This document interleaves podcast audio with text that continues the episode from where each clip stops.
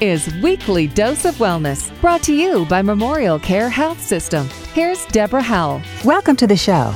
I'm Deborah Howell, and today we'll be talking about primary ciliary dyskinesia, or PCD, a rare genetic condition that can lead to chronic lung, ear, and sinus infections, along with other disorders in children and adults. We'll learn about what PCD is and how it's treated. Our guest is Dr. Busu Ovunk, a pediatric pulmonologist at Children's Pulmonary Institute, Memorial Care Miller Children's and Women's Hospital, Long Beach. Welcome, Dr. Ovunk. Hello, good morning. Thank you for having me. So wonderful to have you on. What exactly is PCD? That is a really good question because that's the whole purpose of what we do to increase the awareness of PCD. Because just like you asked, most people have not heard about this disease. However, approximately 10,000 to 30,000 people in United States are living with this disease without acknowledging that they even have it. So PCD is a rare disease. It affects tiny hair-like structures, which are called cilia, that line our airways. When we say airways, it starts all the way from the beginning of our nose, goes all the way to our lungs, covering our entire airway system. As I mentioned, it's a very common disease, but because it is so hard to acknowledge, very hard to diagnose. And we are just learning about the genetic basis of this disease and recently coming up with the guidelines how to manage and treat this disease. We really are trying to teach our physician population as well as patient population that this disease exists so that we can help our patients living with these chronic problems for years without acknowledging what the root cause is and unfortunately, they were misdiagnosed with allergic rhinitis or sinus disease or immune problem or anatomical abnormalities of upper airways from their whole life, but they still struggled to improve because the root cause of this disease was not known in those patients. And even though the other interventions can help them temporarily because it's not really the root cause of the disease, they are not completely improving, getting better. I understand. Now, although it's rare, what are the signs and symptoms of PCD?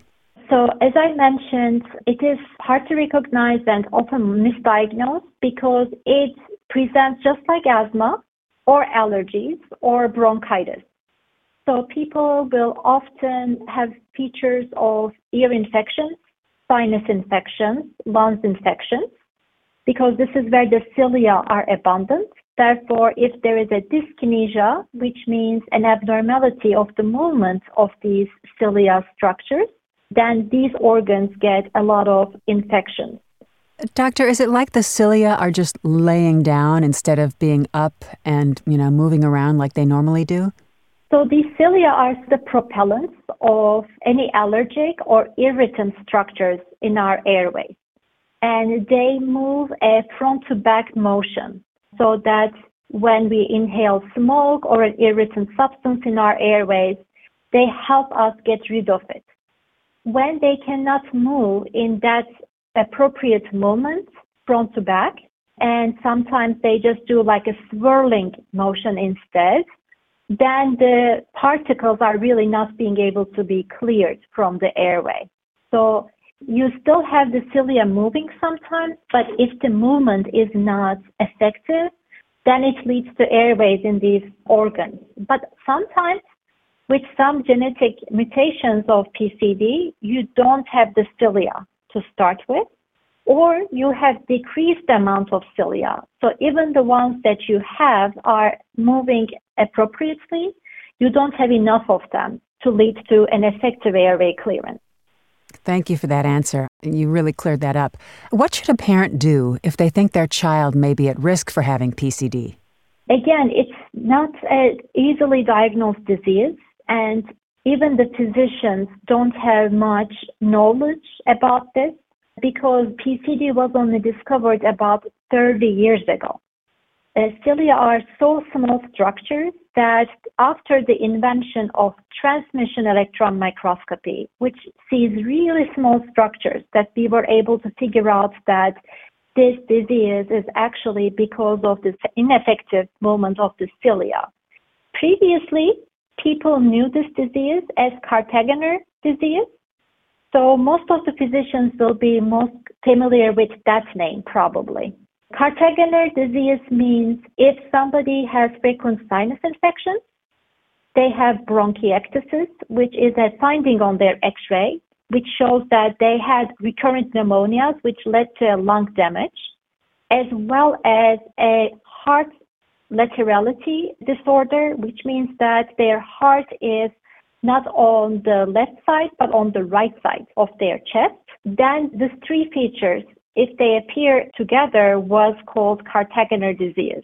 And a lot of physicians are actually more familiar with that. Although it does not address the cilia or the genetic basis of the disease, at least, for example, ear, nose, throat doctors are frequently seeing these patients because most of their presentation are ear and sinuses. If they see the patient has bronchiectasis or having recurrent pneumonias or their heart placement is on the other side of their body, they will bring it as a possible diagnosis. The same with pulmonologists when we see those patients when on the chest x-ray, we see their heart is placed on the other side of their body and they have these features. We also have awareness of that. The heart doctors are also aware of Kartagener disease. But there are so many other features of PCD that affects many other multiple organs that not all the other subspecialty physicians may not even heard or will not think about this when they run into these patients in their clinics. What are some of the health risks associated with PCD? So, as you can imagine, if somebody gets frequent ear infections, it will eventually lead to otosclerosis, which means we have tiny bony structures in our middle ear, which enables us to hear. And because of recurrent infections, those little bones get sclerosed, so they stop moving, and which leads to hearing impairment. Also, every time you get an ear infection, there is always a possibility that it can extend to the inner ear, which can also affect the hearing. So hearing loss is one of the really detrimental consequences, really fierce consequences of this disease. For the sinus infection, again, you are always congested, you always have a runny nose, you get headaches. So it does not maybe make your life shorter than expected, but it really decreases your life quality. And of course, to feel any relief, you have to go through multiple sinus surgeries. And even after the sinus surgery, you feel some intermittent relief maybe, but then your symptoms will return. And in the lungs, the most feared consequence of this disease is unfortunately bronchiectasis. The meaning of bronchiectasis is we have our airways in our lungs and also the part of the lung, the meat of the lung, which actually does the air exchange. So the part that does the air exchange is what is really the working part of the lung, whereas the airways are supposed to be small and only to pass the air from outside or the exchanged air from our lungs to outside. If airways get inflamed and infected multiple times, then the airways get eroded, they get enlarged, and they start to get enlarged in a way that they take away the space of the oxygen exchanging part of the lung. Plus, if the airways are not clean and crisp and without any bumps, then the air goes in and out much more easier. And so with bronchiectasis, the airways have kinks in them, which leads to pooling of the airway secretions in there. And if you can think of a river that's flowing, which will not get any dirt, if the mucus pools in those kinks, then the bacteria, viruses, or these outside irritants will unfortunately pool in these mucus pools and will lead to recurrent infections, making the bronchiectasis even worsen. And that is actually the life shortening manifestation of PCD. Now, I understand there are only a few hospitals in the West that offer a treatment for this. What makes your PCD clinic unique? Just like you said, there are only a few approved and accredited PCD centers, we like to call them, in the entire United States. A very good information of all these centers can be found at the PCD Foundation website. All the patients can see a map of all the PCD Foundation approved and accredited centers on a map uh, on the foundation website. As you mentioned, there are already very few centers in the United States. Unfortunately, the centers that are existing are more concentrated on the East Coast. On the West Coast, there are only three centers, and we are the third one, the second in California, and the only one in the Southern California region. And the importance of a PCD center is, as I mentioned, PCD has many features. Therefore, not one physician is enough to diagnose, manage, or treat this disease. So, an ear, nose, throat doctor and a pulmonologist at least needs to work very closely first to diagnose the disease as well as how to manage the disease. Plus, as I mentioned, the PCD affects other organs such as the heart. So you also need a physician who understands the manifestations of PCD in the heart. We did not put much emphasis, but as I mentioned, those cilia-like structures are also elsewhere in our body. So other manifestations that we can see with PCD would be people can have increased brain fluid level, which can lead to neurological problems, hydrocephalus, or headaches. People can have all sorts of cysts in their internal organs including their liver, their kidney, their pancreas. Also, cilia are the same part of the sperm that actually provides its movement. Therefore, PCD can manifest as infertility in the older children bearing population, as well as women can have decreased fertility because the cilia are the same structures again that provides the egg to move from the ovaries to the uterus. So as you can see, there are multiple different signs and symptoms of PCD. Therefore, in the absence of a center, it's hard to find a complete team of physicians who knows what these are, how to put them together to make the diagnosis in the first place. The second thing is there are certain diagnostic tests that are needed to diagnose PCD. And these are really special tests, again, which is hard to find in any pulmonary or ENT clinic. Only these PCD Foundation approved and accredited sites will have all the diagnostic tools to diagnose primary ciliary dyskinesia. And again, the diagnosis is the biggest part of the problem. This is why this disease is known to be very common, although the actual number of people recorded to live in United States is very low. So this is why the access of this diagnostic tool for the patient is very important to diagnose PCD and then hopefully uh, treat PCD. Okay. Now, if you receive a PCD diagnosis, what are some of the things parents can do to support their child with PCD?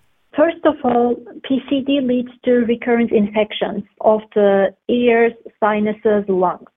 So the first and foremost thing that they can do is follow regular hygiene, hand washing. If somebody is sick, don't let them around their children. But of course, we don't want these kids to live in bubbles. These are people with normal immunity. So they do not have an immune problem. It's because their airways are having difficulty getting rid of these irritant particles that they're more prone to having an infection. Therefore, the most important thing after the hygiene is to get them vaccinated because vaccinations are the preventable causes of infection. Therefore, it will significantly decrease the amount of infections that our patients get. If they are fully vaccinated. And if they do get the infection, then they will have much less symptoms, leading to better outcomes, less antibiotic use, less amount of hospitalization, and it will decrease the irreversible endpoints for PCD.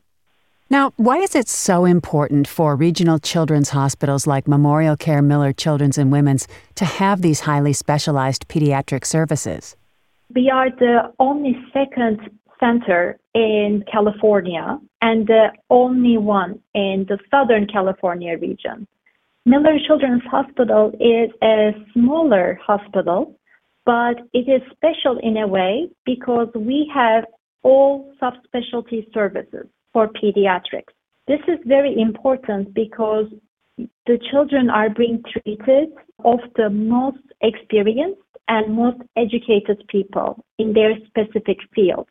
Therefore, although these diseases are rare and general pulmonologist, pediatrician, ear, nose, throat doctor may have never seen a patient, we have seen hundreds of these patients before. So it's easier for us to call them in the first place. Then we are experienced in how to diagnose them and how to treat them. So it will improve the patient outcomes significantly if they are followed at an experienced center like us. Absolutely. Dr. Ovank, where can people go to learn more about PCD? PCD Foundation website is a really good place to start with, both for the patients and the providers. It has different tabs that explains the disease in more everyday terms for our patients as well as there's more complex and reference-based literature that is placed on the PCD Foundation website. Also, American Thoracic Society, which is our biggest meeting group for the pulmonologists and critical care physicians in United States. They have patient information sheets that are available on their website as well. And they can, of course, visit our center's website and get more information from there as well. Great. Well, thank you so much, Dr. Ovank, for your time and your expertise today. We learned a lot, very enlightening. Thanks so much for being with us. Thank you so much for your time, and I hope everyone to stay healthy. For more information or to listen to a podcast of this show, please visit memorialcare.org. That's memorialcare.org slash pulmonary. That's all for this time. I'm Deborah Howell. Have yourself a terrific day.